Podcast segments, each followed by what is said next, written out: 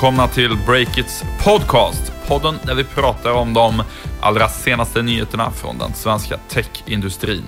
Jag heter Olle Aronsson och jag driver nyhetssajten Breakit tillsammans med Stefan Lundell som sitter här mitt emot mig. Hur är läget idag, Stefan? Det var lite skakigt för en liten stund sedan, men nu har jag fått trycka i mig en kycklingwrap eh, till lunch. nu känner jag mig faktiskt väldigt taggad, så det känns kul. Och vi har ju ett väldigt eh, nyhetstungt eh, avsnitt den här gången också, eller hur? Exakt. Vi vilar inte på lagrarna, utan går direkt på ett par helt färska nyheter som vi kan avslöja här i podden. Det handlar faktiskt om en hel drös eh, av ny information kring det vi brukar kalla för Hjalmar Winblads nya superfond.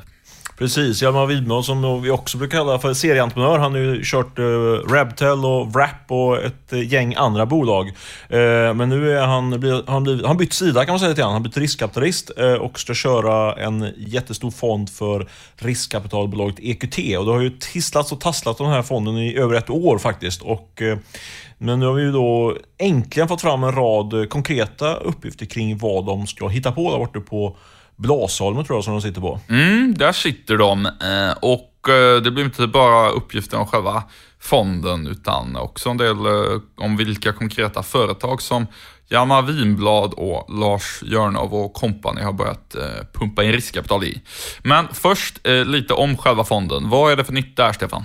Ja, det vi vet är att de nu är på väg att göra en så kallad first closing, vilket innebär att de Eh, stänger, gör en första stängning. Det är lite konstig svenska egentligen översatt det, men det, det, innebär egentligen att de är igång och de kommer göra den här first closingen på 300 miljoner euro. Så det innebär att de i ett slag blir kanske den största, eller i alla fall en av de största eh, nordiska techfonderna. Eh, Norson har ju dragit in ungefär lika mycket, men eh, i och med att det är en så kallad first closing så kommer det komma in mer. Eh, jag skulle gissa på att de kommer hamna på någonstans mellan 5 eh, och 6 miljarder kronor. Så det är ju en hel del pengar eh, och eh, pumpa in i både svenska och eh, utländska techbolag. Eh, mer info om fonden är att man, man kommer att eh, följa bolagen ganska länge. Eh, det eh, har varit lite olika uppgifter om man ska, till och med ska gå in i, i, i den så kallade såddfasen. Det tycks vara framförallt i A-rundan man kommer in första gången. Men sen kommer man följa med bolagen under en, en lång eh, tid så länge, så länge det lyfter så att säga. Så de kommer vara med även senare under. Eh, så det blir en mer eh, fullsortimentesfond skulle man kunna säga jämfört med, eh, med till exempel konkurrenterna då Norson och Grandum. De har styrt upp ett väldigt stort team med, med, med kompetenta människor. Eh, uppåt 20 personer är det som eh, kommer jobba för fonden. Så det är en oerhört tung satsning från, indirekt då från familjen Wallenberg som ligger bakom EQT. Det var några av de saker som vi vet hittills då. Och vi kan ju säga en intressant grej där, det är att de här människorna som då har rekryterats till Eh, EQT Ventures, de har ju liksom gått ut med att de ska börja jobba där. Men ändå så vill ingen bekräfta att eh, fonden existerar. Varför är det så egentligen? Ja, det beror ju på de här eh, väldigt restriktiva reglerna som är kring, kring den här typen av fondstrukturer. Jag tror att de har sagt att de ska börja jobba på EQT. För EQT Venture finns det ju bara en, en eh, sajt som vi har hittat på, på internet nu. Eh, och orsaken till att man är så hemlighetsfull är att, eh, att de, eh, de här reglerna som kringgärdas de här fonderna, det, de innebär att man, man får inte prata om en fond publikt innan den är stängd. Så. För om man gör det, då, anses, då kan, kan det uppfattas som en, som en publik fond, alltså en öppen fond eh, som har mycket, mycket mer... Eh, det blir en typ som, ett aktie, som en börsnoterad aktie, vilket kräver mycket mer eh, information. Eh, och skulle man vara ute och prata om det innan man gör en sån här first closing, då kan man till exempel få amerikanska myndigheter på sig eh, och det vill man ju helst undvika. Så det, det är väl eh, därför som man är väldigt hemlighetsfull, eh, nästan in absurdum kan jag tycka. För det är väl en av de mest, i alla fall i techvärlden här i Stockholm, en av de mest offentliga hemligheterna att, att EQT ska dra igång en techfond. Ja, verkligen. Men samtidigt kan man förstå att det är nog rätt skönt för dem att slippa de extra regleringar och informationsgivning och till myndigheter och allt sånt där som det skulle innebära att bli klassificerad som en eh, publikfond. Eh, men trots ja, och det är ju inget, inget alternativ, utan det är ju ing, ing, ingen av de här riskkapitalfonderna har ju det här publika upplägget. Alla är lika hemlighetsfulla kan man säga.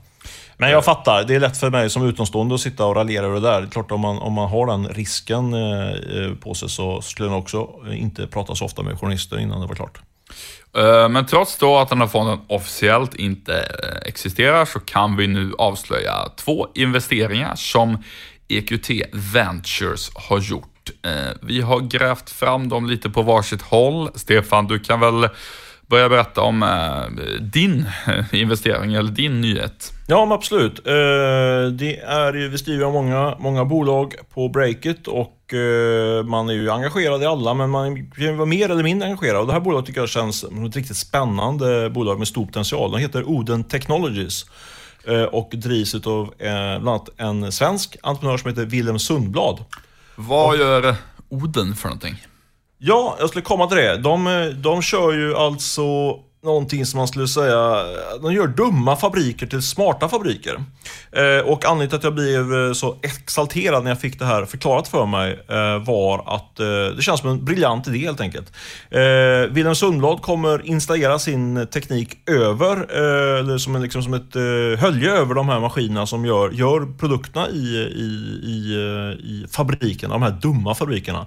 Eh, och sen samlar han in data i realtid och utifrån det kan man eh, upptäcka störningar och, och även genomföra förbättringar innan de här störningarna eh, inträffar. Lite grann som att se in i framtiden. Men vad är det för sorts maskiner? Är det liksom robotarna som bygger bilar på Volvo eller vad är det för? Ja, det är tung, vad jag förstår så är det liksom ganska tung tillverkningsindustri. Så det kan nog vara liksom hela spektrat. Det krävs maskiner i alla möjliga sammanhang när man, när man ska producera varor och tjänster, eller inte tjänster, med varor. Eh, så tänk eh, verkstadsindustri, det kan säkert vara Volvo, men det kan också vara eh, andra typer av produkter. Men vad är liksom affärsnyttan med det här då? Ja, den är ganska klockren. Det blir lägre kostnader och högre marginaler och mindre svinn. Så det låter ju som en bra pitch. om det nu funkar, men det ska det göra vad jag förstår. Och det här har då EQT Ventures gått in med pengar i? Ja, det säger mina källor. Vi skulle vara tydliga med att säga att eh, Wilhelm Sundblad själv har jag pratat med, men han vill inte ge några kommentarer eh, kring detta. Kanske beroende, beroende på, det sa han inte, men det kanske beroende på de här reglerna som vi pratade om tidigare. Men det som mina källor säger är att eh, EQT tillsammans då med, du nämnde va, familjen Martin? Nej? Nej, det nämnde jag Nej. Eh, tittar i mitt manus här. Vi måste vara lite pålästa innan vi går in i vår poddstudio. Eh, familjen Wattin som eh, var, de, de, har ju bland annat investerat stort i MySQL som har stor teknik och eh, investeringsframgång för alla som är inblandade och de, i NATO ligger de bakom också. Eh, de har gått in tillsammans med EQT och det handlar om ungefär 20 miljoner kronor. Och de där pengarna ska jag nu ta för att rulla ut eh, den här produkten kommersiellt under våren. Uh, ska vi ehm, säga då att eh, det här är ju lite grann om man ska sortera in i någon sorts segment. Så man skulle kunna kalla det för Internet of Things. Eh, en del personer som är lite mer ingrottade i det där kan, skulle nog säga att det är ett så kallat Machine to Machine-bolag, Oden Technologies. och det är intressant tycker jag att det är någon svensk prominent startup som ger sig på det där. Den tunga industrin är ju i allmänhet ganska ja, otillgänglig eller outforskad bland svenska startup-entreprenörer i min bild. Det är ju mest eh, tjänsteprodukt, eh, tjänster och så som folk eh, försöker eh, förändra på olika sätt. Det är intressant dels, tycker jag, för att det är väldigt, väldigt stora pengar i tillverkningsindustrin. Um, att uh, man kan skruva och göra någonting 2% mer effektivt uh, i liksom alla bilfabriker i världen. Det gör en enorm skillnad vad gäller hur många miljarders miljarder man kan spara på det. Och sen är det tydligen väldigt outforskat också, för som du sa att... Eh, för han har gjort en intervju, Wilhelm Sundblad, med, med någon brittisk sajt som jag, eh, som jag tyckte var väldigt intressant. Eh, och bakgrunden till, till den här produkten som, som han har tagit fram, det är att han har gjort research ute på plats i en, i en mängd fabriker. Och det visar sig att eh, man fattar eh, att det självklart är en stor vinst eh, att göra den här typen av granskningar, men man har liksom inte verktygen där. Så det finns ju en stor, stor potential om, man nu, om han nu liksom lyckats knäcka den där, den där eh, formeln. Eh, och en sak utöver den ekonomiska potentialen som man ska nämna, det är ju att det här är en teknik som eh, absolut kan rädda liv. Eh, vi som går runt här i Stockholm och liksom arbetar med journalistik och så, vi, vi tänker kanske inte på det eh, i, i, vår vardag, men eh, folk dör ju faktiskt fortfarande på fabriksgolven i Sverige.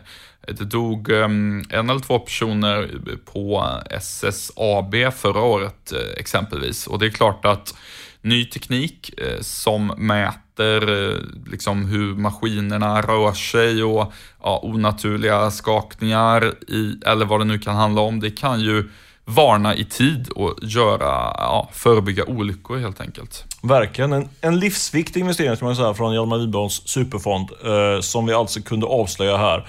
Eh, och vi lovar ju att avsluta ytterligare, avslöja ytterligare en av EQTs investeringar och det handlar, kan jag säga som en liten teaser, om ett bolag som nu på bred front ska in i Stockholm. Men innan vi berättar om det så har vi ett litet meddelande från våra sponsorer. En av veckans eh, sponsorer till Breakers podcast är Lendify, en sajt som förmedlar lån direkt mellan eh, privatpersoner istället för att eh, parterna ska gå via en bank. Och de konkurrerar på så vis med bankernas så kallade blankoutlåning. Härligt, lite konkurrens mot de storbankerna om andra ord. Ja, men precis. Och eh, Lendify, de riktar ju sig till eh, folk som har tröttnat på att det är väldigt låga eller till och med obefintliga sparräntor hos banken. Och att man då som investerare är sugen på eh, en ränteinvestering med lite högre avkastning. Och i snitt så fick långivarna faktiskt 8% avkastning förra året. Det är inte illa, inte alls. Och nu under februari så kör Lendify ett specialerbjudande för de som vill låna ut via deras plattform. Eh, det går ut på att bolaget bjuder eh, gentilt på den förmedlingsavgift som Lendify vanligtvis eh, plockar ut. Yes, och det innebär då att den årliga avkastningen för de som lånar ut, den blir i snitt en procentenhet högre än vad den vanligtvis är. Det är ett bra läge då kanske att låna ut lite pengar via Lendify. Om man har några pengar vill säga. Men då tackar vi Lendify för att de sponsrar Breakits podcast. Tack Lendify!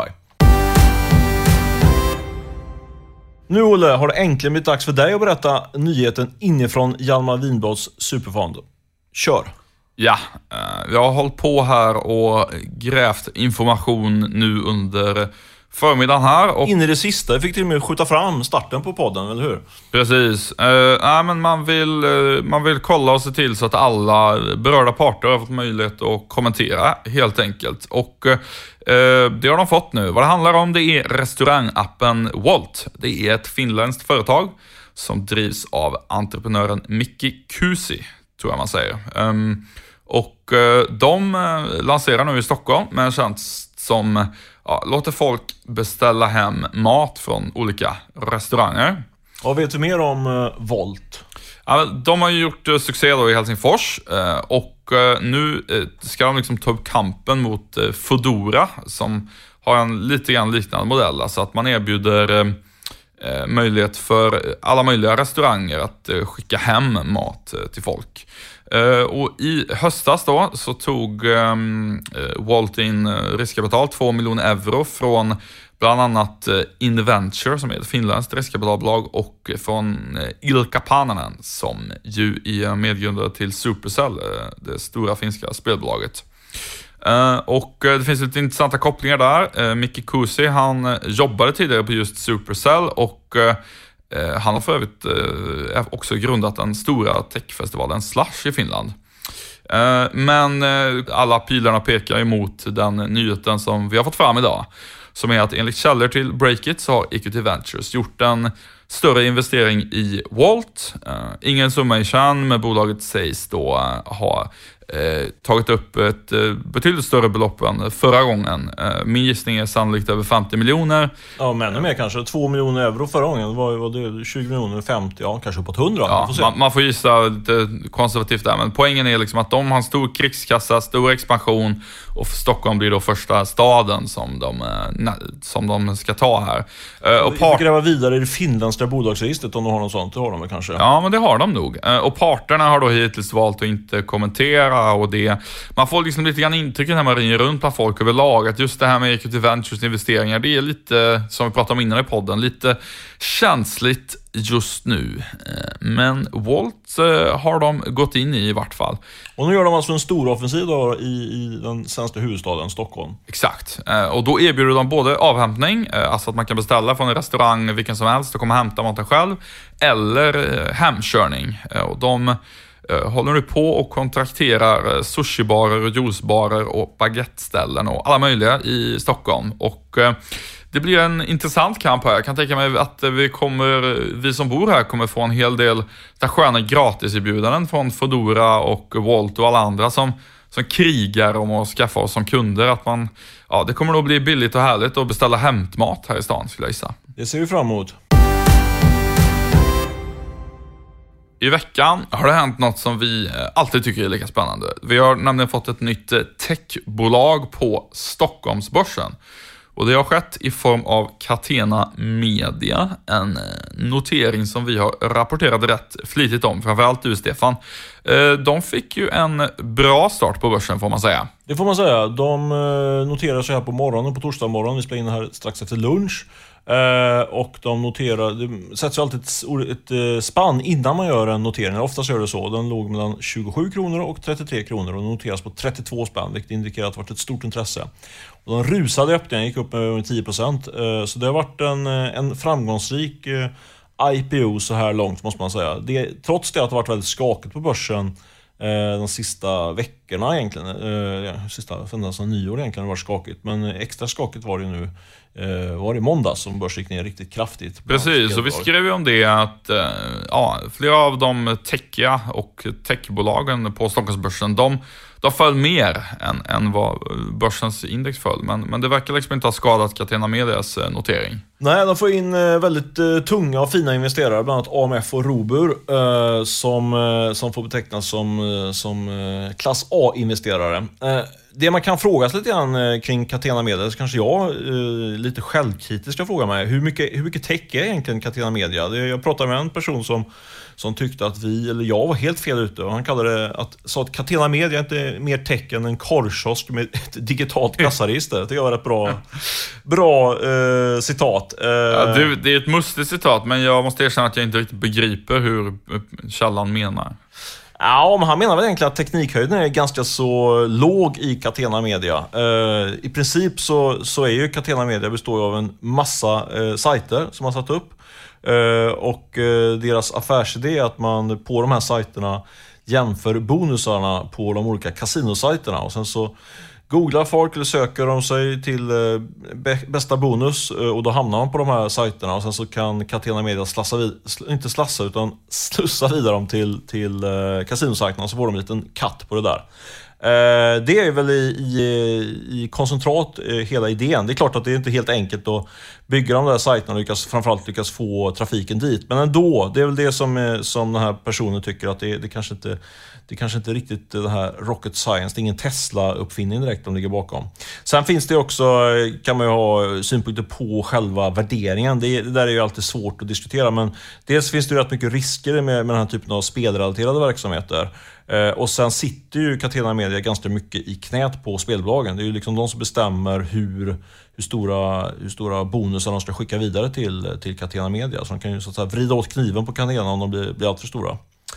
Eh, men jag skulle vilja säga att det har varit en snygg införsäljning både till, till mig då som journalist och till investerarna. Eh, de har jämfört sig bland annat med, med Hotels.com som är som är, eh, ja, som ni alla känner till, hotellslussningssajten kan man säga. Så man har fått lite techkänsla på det.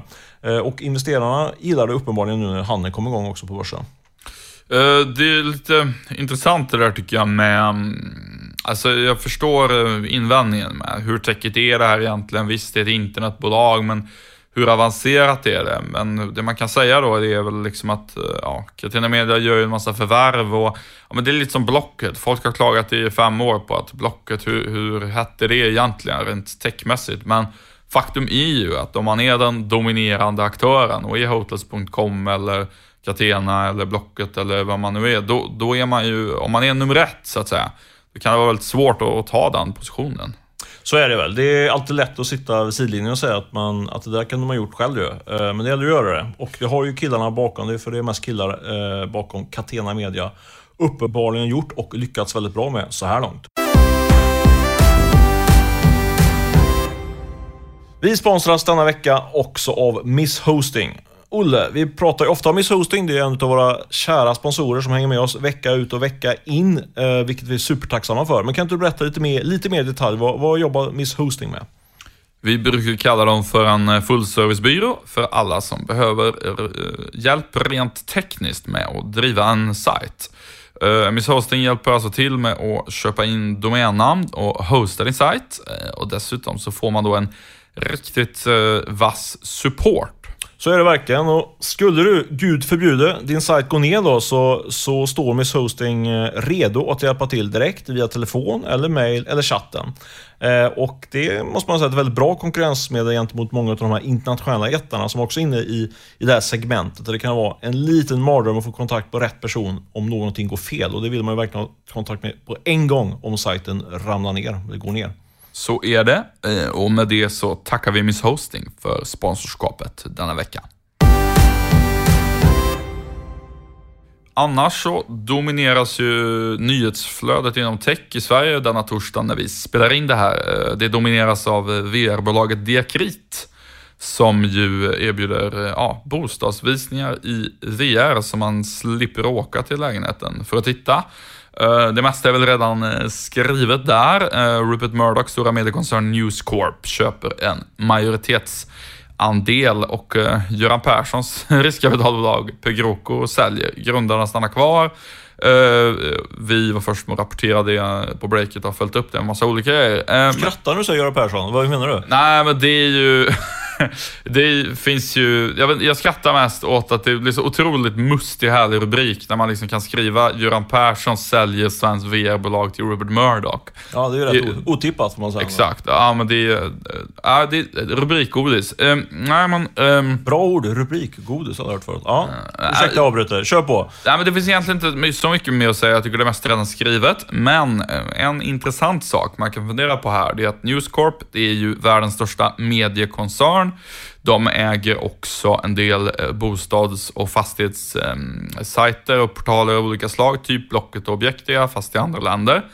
Eh, och om de tycker att det här är så intressant, vilket väl förefaller rimligt, hur ser då Schibsted på det, som ju kontrollerar Hemnet i eh, Sverige? Intressant. Har de någon, någon, liknande spelare i sin portfölj som, som eh, Perssons eh, bolag, eller? Ja, men inte vad jag vet. Men eh, om... För jag tycker det är ett ganska rimligt antagande att lokalvisnings och bostadsvisningsmarknaden ska gå åt det här hållet. Eh, och med det sagt då, om man tror på det, då borde ju Schibsted vilja antingen utveckla en liknande teknik till Hemnet inhouse Eh, Eh, eller eh, köpa ett sånt eh, företag. Eller så skulle det kunna vara så att någon av de här som nu vill utmana Schibsted, typ ehm, kanske Bovision som vi skrev om, som har det på gång, att det kan bli liksom en konkurrensfördel att den som blir först ut med riktigt bra fungerande digitala visualiseringar av, av lägenheter. Det, det kanske är så man kan utmana Hemnet om man ska göra det på något sätt. Jag tror faktiskt på, på den idén. Helt otippat har ju faktiskt jag provat eh, Diakrits eh, lösning här och eh, det finns ju en tydlig eh, potential, eh, så att säga, för, förenkla livet-potential i deras, eh, deras lösning. Ja, det var ju bra länge sedan nu som jag var ute och letade och tittade efter lägenheter, men man kommer ju kommer ihåg de här racen på söndagarna. Man sprang runt i sex, sju olika lägenheter och, eh, runt om i stan. Eh, det skulle man kunna slippa. Man kan göra en rätt eh, snabb utgallring utav de, utav de objekten som inte är lika heta. Jag har faktiskt aldrig gjort det där, men de som har gjort det, sprungit runt så på söndagen, säger att det är helt fruktansvärt. Ja, det tar mycket tid. Mycket tid. Och man ser ju ganska direkt att det här är inte intressant för mig. men det skulle man kunna göra med de här, eller med, det kommer man kunna göra med de här VR-glasögonen och jag har faktiskt testat. Och det funkar. Du, eh, annars då för att få lite internationell eh, utblick, eh, eller i varje fall stora, intra, stora internationella techbolagen, lite nyheter kring dem, så kanske vi ska prata lite om Instagram, som ju är på väg att bli Facebooks nya guldägg ekonomiskt. Ja, jag tycker vi håller oss, vi kör en riktigt provinsiell podd den här gången. Absolut, vi ska prata om Instagram, men jag tänkte fokusera på på de lokala Instagram-stjärnorna här i Sverige. Uh, igår så lyssnade jag på, på uh, Dagens Medias nya podd om digitala medier. Uh, och, därför, och det, den flaggar jag gärna, lyfter jag gärna så att ni kan lyssna på. Jag tycker att den var bra och intressant. I det första premiäravsnittet så hade de en intervju med en kille som heter Olof Lindblom som driver ett nätverk just med Instagram-profiler. Och Det som gjorde att jag lyssnade extra noga var att han var väldigt tydlig med vad Instagram-profilerna får betalt då för, att, för att exponera olika varumärken i sina Instagram-feeder. Eh, vad tror du? Hur mycket får man betalt om man är en, en, eh, en riktigt tungviktare bland de här Instagram-profilerna? Uh, jag har ingen aning, men jag minns att vi rapporterade... Det är skrivit om det. Jo, men ja. precis. Det var, men det är ju länge sedan. Det, och det var väl... Um, jag minns att vi skrev om det på den, tidigare innan vi startade Breakit, men då var det ju något, typ 100 000 kronor för ett inlägg från Kinsa. Något sånt där minns jag. Ja, men exakt. Det, någonstans där, eh, det tror jag ligger rätt eh, eller så här, ska jag säga, det ligger väl... Mm, det har gått upp, eh, skulle ska jag säga, utifrån... För jag, jag nöjde mig inte att lyssna på den här podden, utan jag grävde också vidare bland, i, bland mina källor som har lite koll på, på den här prisbilden. Men det som Olof Lindblom, jag ska återkomma till det snart, men det som Olof Lindblom sa var att man får ungefär, alltså marknadspriset ligger ungefär 50 spänn per tusen följare man har. Eh, och Det skulle då innebära för de flesta att man betalar, så även, de här som har en rätt stora följarskara, 10 till 50 000 kronor per inlägg. Alltså lite mindre än de 100 som du sa. Eh, men grejen är att eh, har du liksom så att det är rätt målgrupp och sen har ju då sådana som, som Kinsa de här en eh, förfärligt mycket mer en, eh, många följare jämfört med, med eh, vad vi då estimerar här på de här 10 till 5 000. Så jag skulle säga att det, eh, det ligger 100 000 eh, plus för de, de bästa Instagram-stjärnorna just nu. Eh, samtidigt så tyckte jag det var en, en intressant grej som Olof Lindblom eh, påpekade. På, påpekade säger man, jag börjar bli trött här nu. Vad var det han sa? Jo, han sa att det finns rätt mycket luft i de här eh, siffrorna, alltså följarsiffrorna. Dels är det en massa botar, alltså en massa robotar som, som eh, eh, som blåser upp siffran. Men sen är det också som, nej, som en, eh, en köpare utav det här, så från svensk horisont, då får man till exempel, eh, många av de här är ju globala stjärnor och då finns det många utländska följare och de är ganska ointressanta om man är, om man är ett lokalt varumärke. Så han sa att de globala svenska stjärnorna, ungefär hälften av dem har eh, utländska följare och då, då får man ju betala för, för värdelösa kontakter kan man säga. Men generellt är ju bilden att, att priserna har gått upp rejält de senaste två åren. Jag tror att eh, det är någonting som vi ska gräva vidare, eller vad tror du? Ja, verkligen. Och det talar ju också för att um, alltså den här liksom, nätverksmarknaden där man helt enkelt uh, förmedlar rakt mot en profil. Uh, det, det, visar ju på bristerna i den kontra att gå via Facebooks uh, annonssystem där man ju kan segmentera på, på land, liksom, vilka, man vill, vilka man vill nå, så att säga. Ja, precis. Men jag tror att de kunde segmentera här. Ja, vi får ni hör, pinsamt dåligt rekad här måste jag säga. Jag Nej, tänk, men det, tänkte... det, är precis som du säger att uh, det, det, om det är så att man får betalt för an, per antal följare, det går säkert att, att, ta betalt för det. Alltså har du 100 000 följare får du betalt för dem. Liksom. Men... Mm. Men han sa att på Instagram så kan man nu, har man koll på geografin så att säga. Man ser, det går att, att, att skala Precis, det kan man. Men det kan ju förekomma att någon Instagram-stjärna tar betalt för alla sina följare utan att riktigt berätta hur många procent av dem som är svenska till exempel. Tänker så ja. Tänker så, ja. Mm. ja, jag tror som sagt att vi får, har eh, all anledning att återkomma och gräva lite vi, djupare i det här. Eh, jag tror att det på lite sikt kommer ju de här Instagram-stjärnorna bli, de är ju redan som, som fotbollsstjärnor, men bevakningen i alla fall från affärshåll är ju inte så Eh, i dagsläget. Jag tänker med övergångar och, eh, och prisbilder och liknande. Så där kommer jag eller någon annan reporter här på Breakit kasta oss in med, med liv och lust. Så håll koll på detta framöver på breakit.se. Vi vill tacka er som eh, lyssnar varje vecka. Det är grymt kul. Ett litet intressant tillägg är att ni numera kan följa oss via det inte helt okända svenska teknikföretaget Spotifys olika appar. Vi sydde ihop en deal med Dalen Ek här i dagarna. Alltså. Exakt, ett exklusivt möte. Nej då, eh, däremot så är det faktiskt så att alla poddar finns inte via Spotify än, men de har ju släppt den nya funktionen ljudprogram nu i, eh, åtminstone i iOS-appen eh, som jag använder och där finns nu Breakits podcast. Eh, om ni söker på Breakit, bara det sökordet, så måste ni scrolla ner lite grann för det kommer upp lite låtar och sånt som heter Breakit där överst. Men om ni skriver Breakits så kommer vi upp allra överst, för det finns det bara vi som heter. Och, vi, ja, och om man söker specifikt inom ljudprogram, alltså det de kallar poddar och Sveriges Radio-program för, då kommer vi upp direkt där. Kul att finnas på Spotify. Hoppas att det ger lite boost till lyssningsstatistiken också. Gör det. In och lyssna på Spotify eller lyssna på de vanliga kanalerna. Just det, och vi måste komma ihåg att tacka Beppo ljudproduktion som klippte och spelade in det här via länk också, ska jag säga. Tack Beppo ljudproduktion och eh, tack ni som lyssnade. Vi hörs nästa vecka. Det gör vi. Ha det gott. hey